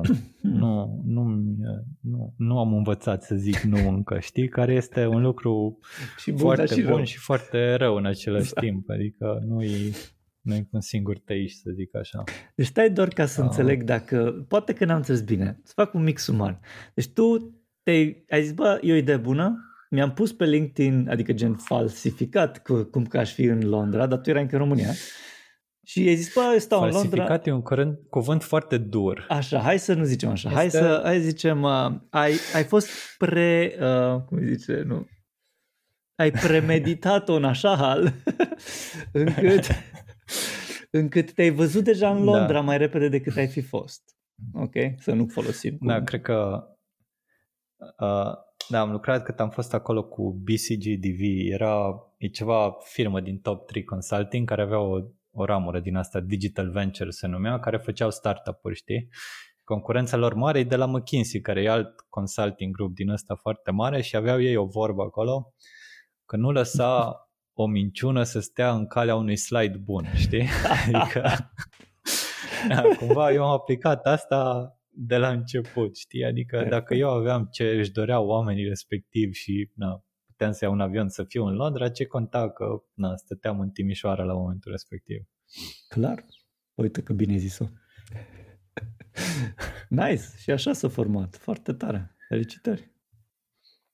Mulțumesc, mulțumesc. Da, sunt destul de, de mândru și de fericit că am avut perioada respectivă, care s-a terminat cumva destul de brusc la când a început nebunia cu COVID-ul, pentru că mi-am dat seama că plăteam o chirie ridicolă și lucram remote. Când puteam să lucrez remote de acasă, și să nu plătesc chiria ridicolă. Așa că am prins uh, ultimul zbor spre țară de când s-a închis, uh, s-a închis uh, aerian și România. Uh, a fost o chestie foarte, foarte tare că uh, am mers, am urcat pe avion în Londra și când am aterizat în România, deja uh, au închis spațiul aerian și au dat ordin din ăla de nu știu, armată, cum naiba se lucra atunci, în care ziceau că nu mai are voie nimeni să intre în România fără să se carantineze. Mm-hmm. Și am zis, ok, fuck it. Eram cu bicicleta după mine, eram cu trei bagaje de cală, trebuia să ajung într-un, uh, nu știu, într-un uh, uh, hotel, din asta, într-o cameră de hotel, care era probabil, nu știu, o chestie de 2 pe 2 metri și chiar nu, nu înțelegeam cum se întâmplă, știi? Și na, lume foarte nervoasă pe acolo, eram carantinați în zona de intrare în aeroport și a durat destul de mult până să uh, până să-și dea seama un băiat de acolo dintre toți ăștia care așteptam, eram vreo sută și ceva de oameni, a citit ordinul de ministru respectiv sau ce era și a văzut că intră în vigoare la data de nu știu când. Și nu era dat s-a dus, le arăta la aia, bă, uite, intră doar la miezul nopții în vigoare. Și a zis, a, da, ai dreptate. pleca acasă. Nu cred! pleca acasă. da, a fost... Oh my God. A fost destul de interesantă toată experiența, da. No. Bun, și ce faci acum, Ciprian? Cu ce te ocupi acum? Uh, nu sunt într-o companie mare nici acum. Uh, am, uh, am fost convins de către un fost coleg să, să-l ajut să facă un startup. Uh, lucrez la 7879. În principiu e un business care se ocupă cu vânzarea de metale prețioase, uh, dar care cumva sunt prețul pe care îl plătești și conectat la, nu știu, piața real-time, adică la mhm. prețul spot al aurului și uh-huh. platinei sau ce, ce, nu, uh, ce mai folosim. Și na, cumva mi s-a părut așa o experiență foarte interesantă. Îmi doream să fac așa un pic de experiență pe partea de e-commerce, că nu am apucat să lucrez pe e-commerce până acum. Uh, mi s-a părut o provocare să ai prețuri dinamice, să zic așa, și am zis, da, evident. Uh, și, na, cumva planul este să facem, uh, nu știu, o parte din asta de e-vault în care tu poți să-ți conectezi cardul la contul de metale prețioase și când mergi să-ți cumperi un suc să nu plătești cu lei, plătești cu aur, de exemplu, și atunci ți se scade 0,00 nu știu cât o fi din contul de aur și na, tu ai na, nu, nu plătești nimic în principiu, plătești doar din contul de aur. E cumva o chestie care a rezonat cu mine și mi s-a părut așa foarte, foarte interesant de făcut. Și da, cam, cam cu asta mă ocup astăzi. Și pe lângă asta, evident că na, trebuie să mai am o altă preocupare și cumva, nu știu, am zis că, că anul ăsta o să ajung o să ajung cea mai bună versiune a mea, o să-mi ating potențialul la, uh, la, la sport, să zic așa, mă rog, în ciclism, că na, ăsta e sportul pe care îl practic. Și, mă rog, am făcut destul de mult research pe partea asta și na, am găsit niște suplimente care m-au ajutat să, să mă îmbunătățesc destul de mult și uh, da, împreună cu un prieten din UK care el e foarte pasionat de alergat și așa, nu știu, am decis să facem o platformă din asta în care să vindem suplimente din astea alimentare, care cumva au și alte beneficii, gen, nu știu, îți prelungesc life expectancy-ul și, nu știu, potențiază da, toate, toată chestia asta de energie, uh, de, nu știu, uh, performanță. E, nu știu, o chestie de care sunt foarte, foarte entuziasmat și abia aștept să-i dăm drumul. O să fie um, și cu partea de um, educație sau doar e-commerce flat? Păi e clar că o să facem și un pic de educație pentru că e un supliment, mă rog, mhm. care a apărut destul de recent în uh, uh, nu știu, în spațiu public, mm-hmm. să zic așa, adică au fost niște studii care s-au făcut, dar în principiu, na, abia au început studiile pe oameni, dar studiile pe, uh, nu știu, mm-hmm. alte mamifere au fost uh, foarte concludente, să zic așa, în, în rezultatele mm-hmm. pe care le-au obținut. Și, na, spre surprinderea mea, din, din uh, din cel mai lent uh, în grupul de ciclism în care fac parte, uh, am reușit să, să cresc câteva locuri, uh, destul de semnificativ, aș zice. Și, na, chiar zis, ok, chestia asta funcționează, trebuie să... Da, ai băgat-o cu rigurozitate. Altă, altă despre ai băgat... Um, ai, l-ai format ca obicei și ai, ai urmat pașii corect, nu din când în când da, mai da, băgăm da. câte o chestie, vedem dacă iasă bine, nu, deci deci de ai, da, da, da. ai putut izola cumva um, asta, uh, rezultatele? Ai putut identifica corect că deoarece ai luat suplimentele alea și că ți-ai schimbat stilul de viață, evident, ai putut avea rezultatele nu, respective? Nu am pretenția să fi făcut vreun studiu riguros sau ceva, dar concluzia la care am ajuns este că nu știu dacă chestia asta mi-a schimbat cu siguranță, uh, nu știu, performanța, Uh-huh. Dar ce știu cu siguranță e că na, nu vreau să mă opresc din a lua uh-huh. pentru că s-ar putea să pierd toate câștigurile pe care le am, știi? Și na, nu e doar din punct de vedere sportiv, pentru că na, odată energia pe care o ai în plus e odată energie fizică și odată energie mentală uh-huh. cumva și mi se pare că na, mă ajută foarte mult, sunt mai productiv, îmi vine să ies mai mult cu bicicleta și na, e o așa o reacție în lanț care cumva e foarte, foarte benefică. Și clar ajută și mental health issues să fie improved. Uh, dacă cumva există acolo, uh, cu siguranță ajută. Acum nu știu cât de mult, na, nu vreau să zic că e un wonder drug sau ceva, dar din punct de vedere na, al energiei, din orice punct de vedere, nu știu, creșterii VO2 max și performanței uh, nu știu, aerobice și anaerobice e, e foarte ok. Super tare, măi. No, deci asta e, e dublă pasiune. Practic ai pasiune acum pentru ciclist și uh, formă fizică.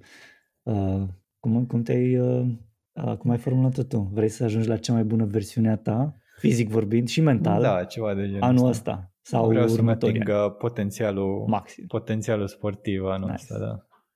Să fie. Să fie acolo. Să fie, da. Îți doresc multă baftă acolo. Mai nu știu, e o chestie poate... Um, după 35 de ani se întâmplă chestii și eu le simt. și, Posibil. Și, și ai, adică sportul, cel puțin și la mine s-a dovedit a fi sportul, e acel lucru care te echilibrează, atât mental cât și emoțional, cât și productiv, cum ziceai tu, că simți că ești mai productiv. Și um, da, și pentru mine e important să, să faci sport astfel încât să le echilibrezi pe toate astea și dacă două săptămâni hai una, dar dacă două nu fac nimic, deja parcă sunt o legumă, parcă nu mă înțeleg pe mine, parcă nu înțeleg de unde atâtea emoții negative, de unde chestiile apasă. E super, uh, super uh, interesant.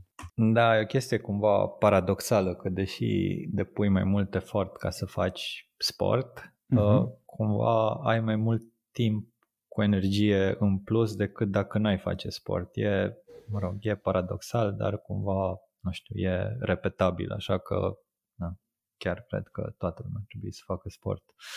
Well, pentru cine merge? Că sunt probabil oameni la care nu funcționează. Dar uite, chiar recent am simțit-o, băi, 0, 0% am avut chef să fac sport. Vreau să fac o sesiune de, de, de sală, știi, de fitness. Și am zis, ok, vreau să fac asta, nu uita, e un obicei. După, după ce am făcut-o, evident că m-am simțit foarte bine. Dar n-am avut niciun chef, eram la, na, chef, te rog, nu azi, te rog. Și m-am împins, evident, singur să fac treaba asta și m-am felicitat după aia eu pe mine, că m-am simțit bine după aia. Deci e foarte interesant, chiar paradoxal aici. Da, total de acord, da. Bun. Uh, Ciprian, mergem ușor, ușor către final și vine una din întrebările mult așteptate. Uh, dacă ai putea să te întorci în timp cu mintea de acum, în ce moment te întoarce și ce sfat ți-ai da? Uh, da, e o întrebare foarte, foarte interesantă. Nu pot să zic că am foarte multe regrete, să zic așa, din punct de vedere profesional. Uh, dar probabil că, nu știu, m-aș întoarce când am început facultatea și aș încerca să mă conving că, na, deși toată lumea zice că trebuie să o faci și că asta e calea de urmat și că e calea naturală și că na, asta face toată lumea, nu trebuie să faci ce face toată lumea, nu trebuie să faci ce zice toată lumea.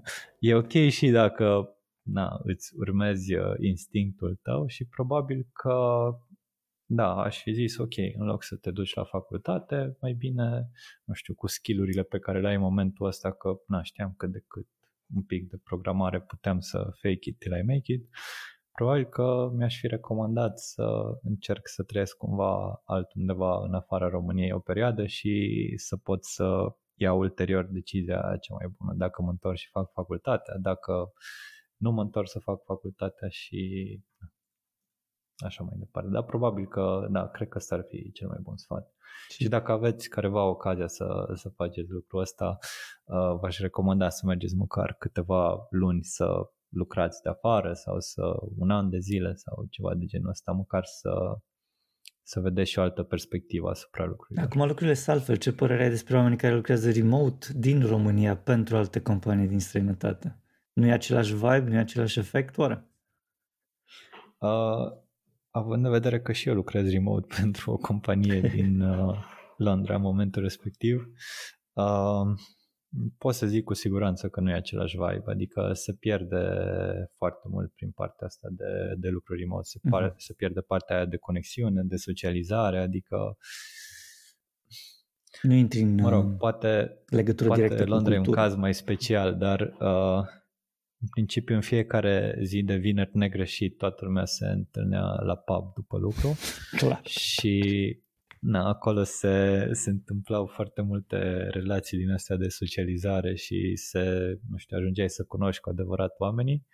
Și plus, nu știu, un birou era cumva un alt work ethic, să zic așa, un alt, uh, nu știu, un alt vibe, era mult mai profesională toată treaba, uh, oamenii, toată lumea era, nu știu, erau oameni ambițioși care voiau să facă treaba, adică nu era nimeni care să vezi că, nu știu, voia să slacuie sau whatever, știi, să fenteze sistemul sau să ia o scurtătură sau pur și simplu se discutau probleme, se găseau soluții și, nu știu, nu conta că n-ai mai folosit framework-ul ăsta dacă, uh, nu știu, pare că o să fit the bill, știi? Adică foarte, foarte open-minded, să zic așa. Mm. Și cumva mi se pare că, da, remote, toată chestia asta s-a pierdut cumva. Mai, foarte tare. Hai că mergem un pic mai departe aici cu întrebarea de la invitatul anterior. Uh, și te rog să pregătești un, uh, o întrebare pentru următorul invitat. Asta e tradiția la noi, să pass the mic in a way, știi? Um, Acum, okay. având în vedere că tu, uh, tu ești mai mult front-end developer cu expertiza ta de suflet, din câte înțeleg, dar totuși, întrebarea e, cred, relevantă. În ce context e important la voi în echipă uh, testarea, unit testing și cum abordați, uh, care e acel definitions of done pentru un uh, user story? Uh, faceți, nu faceți unit teste, aveți, uh, aveți, o, aveți un proces referitor la lucrurile astea și ce părere ai tu, your strong opinion about this in general? Uh, da, e o întrebare foarte bună. Uh, nu știu dacă e un lucru bun că m-ai nimerit pe mine sau nu cu, cu răspunsul la această întrebare, dar într-adevăr am un strong opinion despre unit teste. Uh, și anume, cred că unit testele sunt uh, tech debt, adică mi se pare că nu adaugă absolut nimic benefic și că tot ce adaugă este pur și simplu faptul că reușești să, să te încetinească în a-ți îndeplini obiectivul, să zic așa. Adică oh dacă, dacă vrei să refactorizezi o funcție care este acoperită de către unit teste, tu trebuie odată să modifici funcția respectivă și după aia să modifici și toate unit testele respective. Adică trebuie să faci treaba asta cumva de două ori. Uh, după aia, și dacă nu vezi niciun beneficiu? O funcție. Adică, ok, am înțeles. Nu zic că nu sunt beneficii, Aha. eu încerc să okay. zic, na, din punctul de vedere al, Strong opinion. al uh, unei persoane care na, a lucrat foarte mult cu early stage startup, în care, într-adevăr, na, poate, poate sunt mai los requirement-urile și așa, mm-hmm. dar uh, na, asta e, asta e din experiența mea, știi? Hack Plus că, nu știu, mi se pare că odată ce ai uh, odată ce ai o funcție din asta super testată, cumva tu te și atașezi de funcția respectivă, ți se pare că este absolut incredibil ce ai făcut acolo și o să încerci să o, o folosești în cât mai multe locuri, să fie, fa, uite, e o chestie testată, sigur merge și aici, hai da. să folosești acolo, hai să mai abstractizezi un pic, să mai primească un parametru, să mai nu știu ce. Și cumva, na, după toată partea toată experiența de la 2 cu supraoptimizare, mm-hmm. super, super abstractizare și așa mai departe, mi-am schimbat de... cumva Clar. Uh, mi-am schimbat cumva modul de gândire și am trecut pe n-aș putea să zic că e diametral opusă, dar cumva pe partea în care depui 20% efort și obții 80% din rezultate, știi? Adică partea aia de 20% de la final, aia probabil că sunt unit testele și toate abstractizările astea la care na, între timp am renunțat, că mi se pare o pierdere de vreme.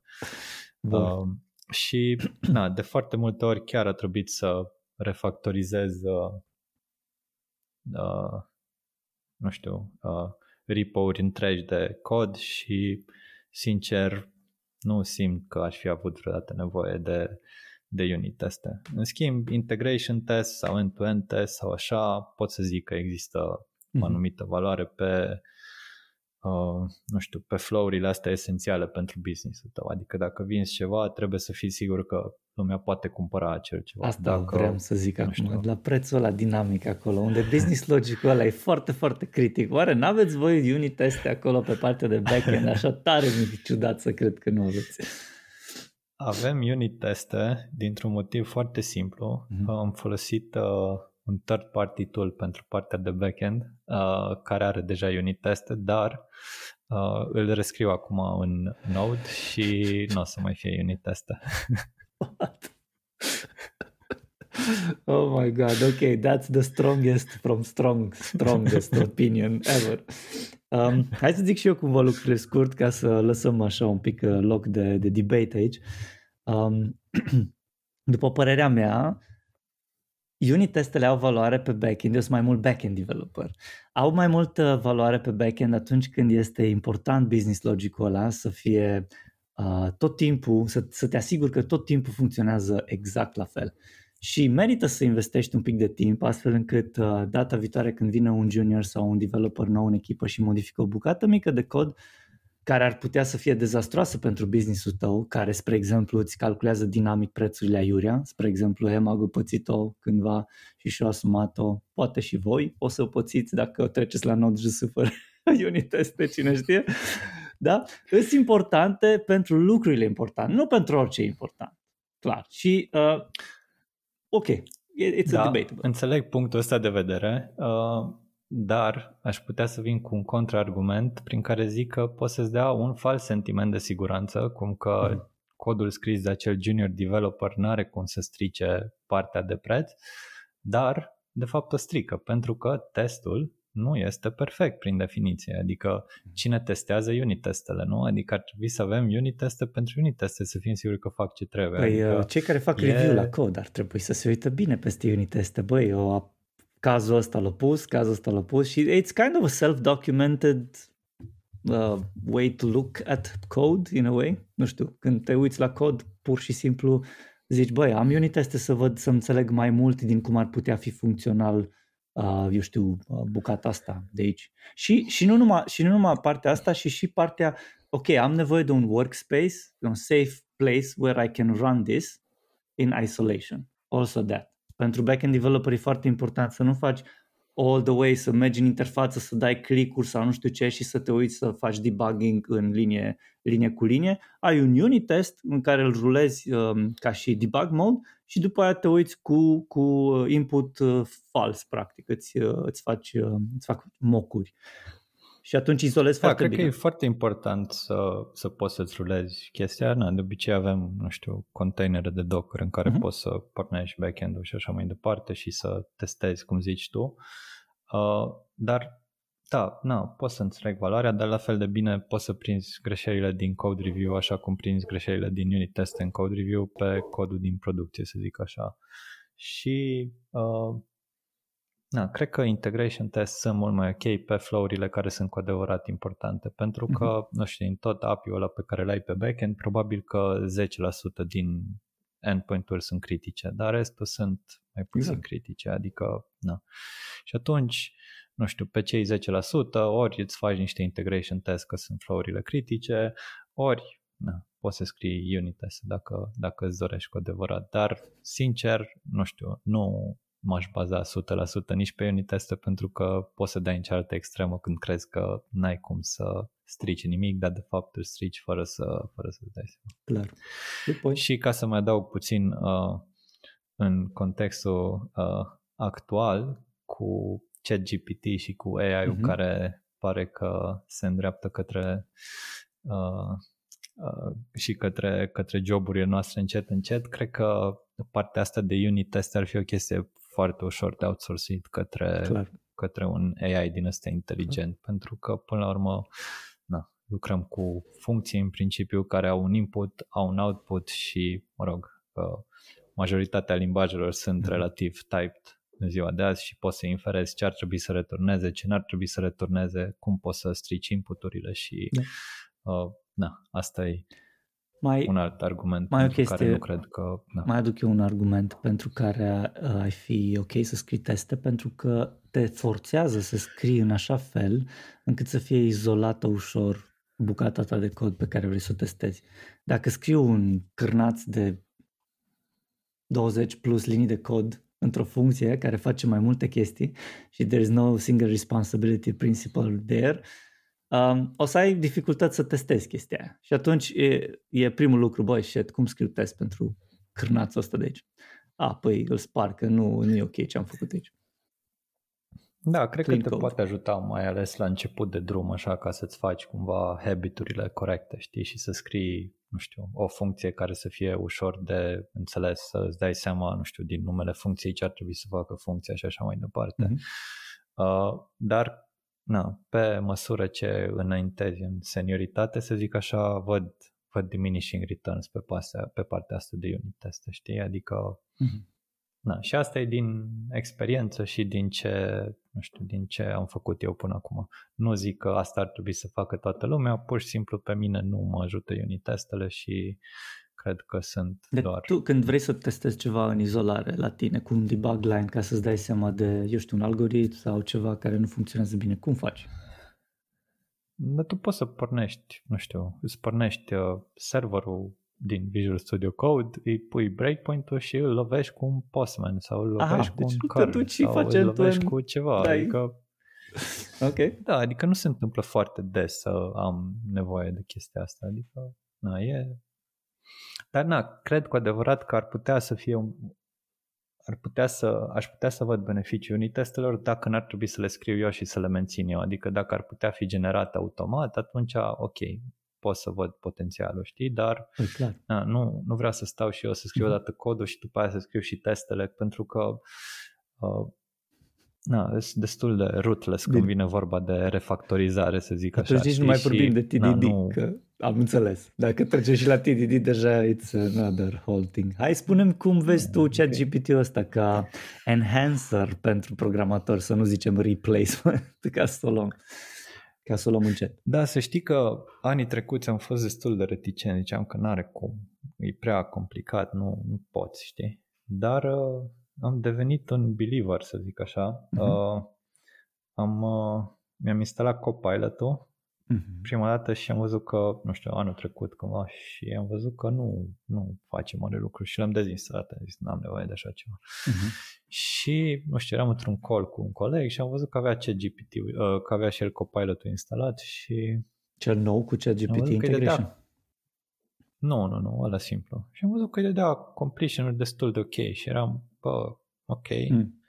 hai să-l încerc și eu din nou, știi? Și l-am instalat iarăși și, nu știu, ori a devenit mult mai bun, ori am devenit eu mai open-minded, să zic așa, mm. dar sunt destul de powerful completion adică nu știu, mapurile, reduce-urile, toate chestiile alea care, na, la care trebuie să stai să te gândești uh-huh. un pic, acum na, vin așa cumva relativ natural și cumva toată partea aia de implementation details care sunt așa foarte, nu știu, tedious sunt rezolvate de, de plugin-ul ăsta, știi? Și na, evident că nu tot timpul ea generează ce trebuie, știi? Dar na, atâta timp cât știi ce trebuie să genereze și uh, na, poți, să, poți să-l controlezi, mi se pare că te ajută, te ajută destul de mult.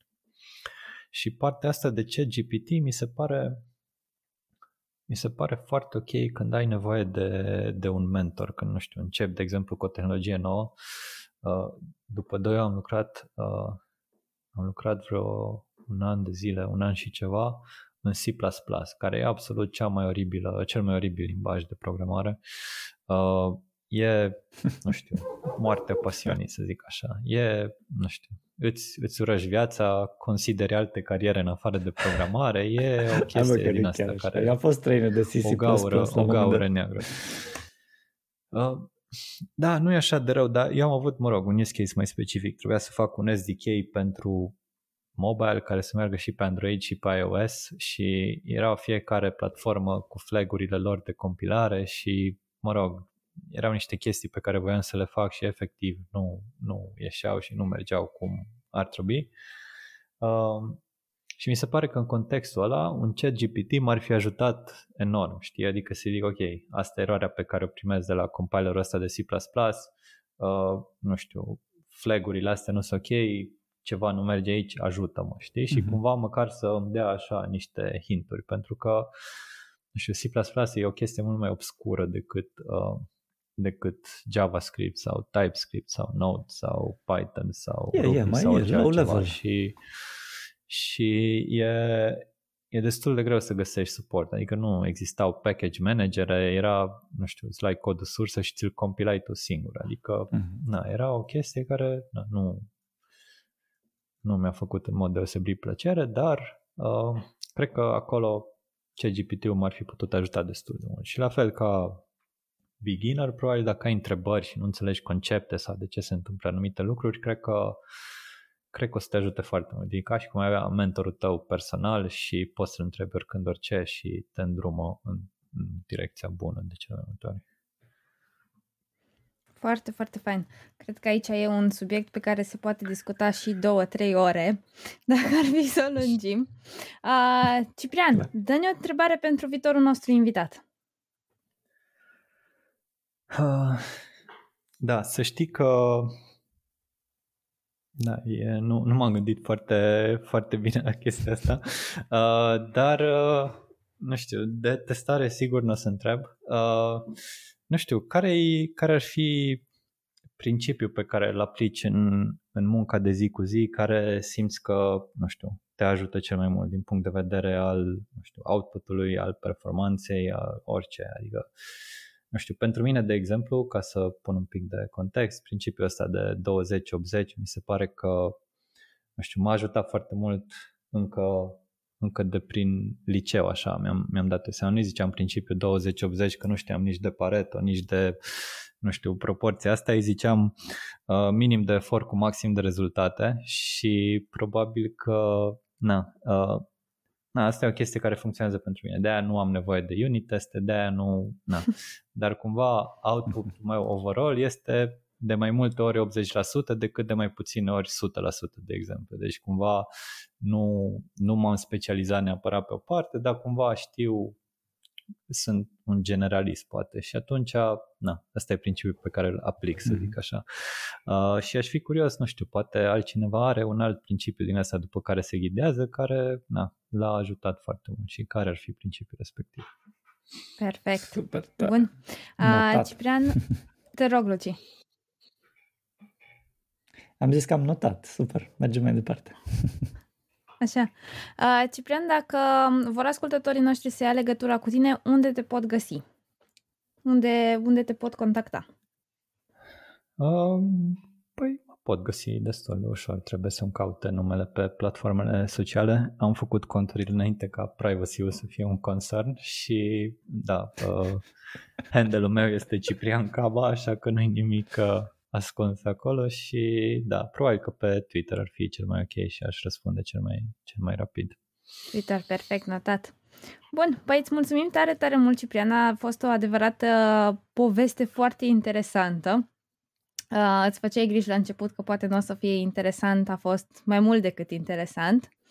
Uh, îți mulțumim că ai acceptat invitația noastră și o zi cât mai frumoasă să ai.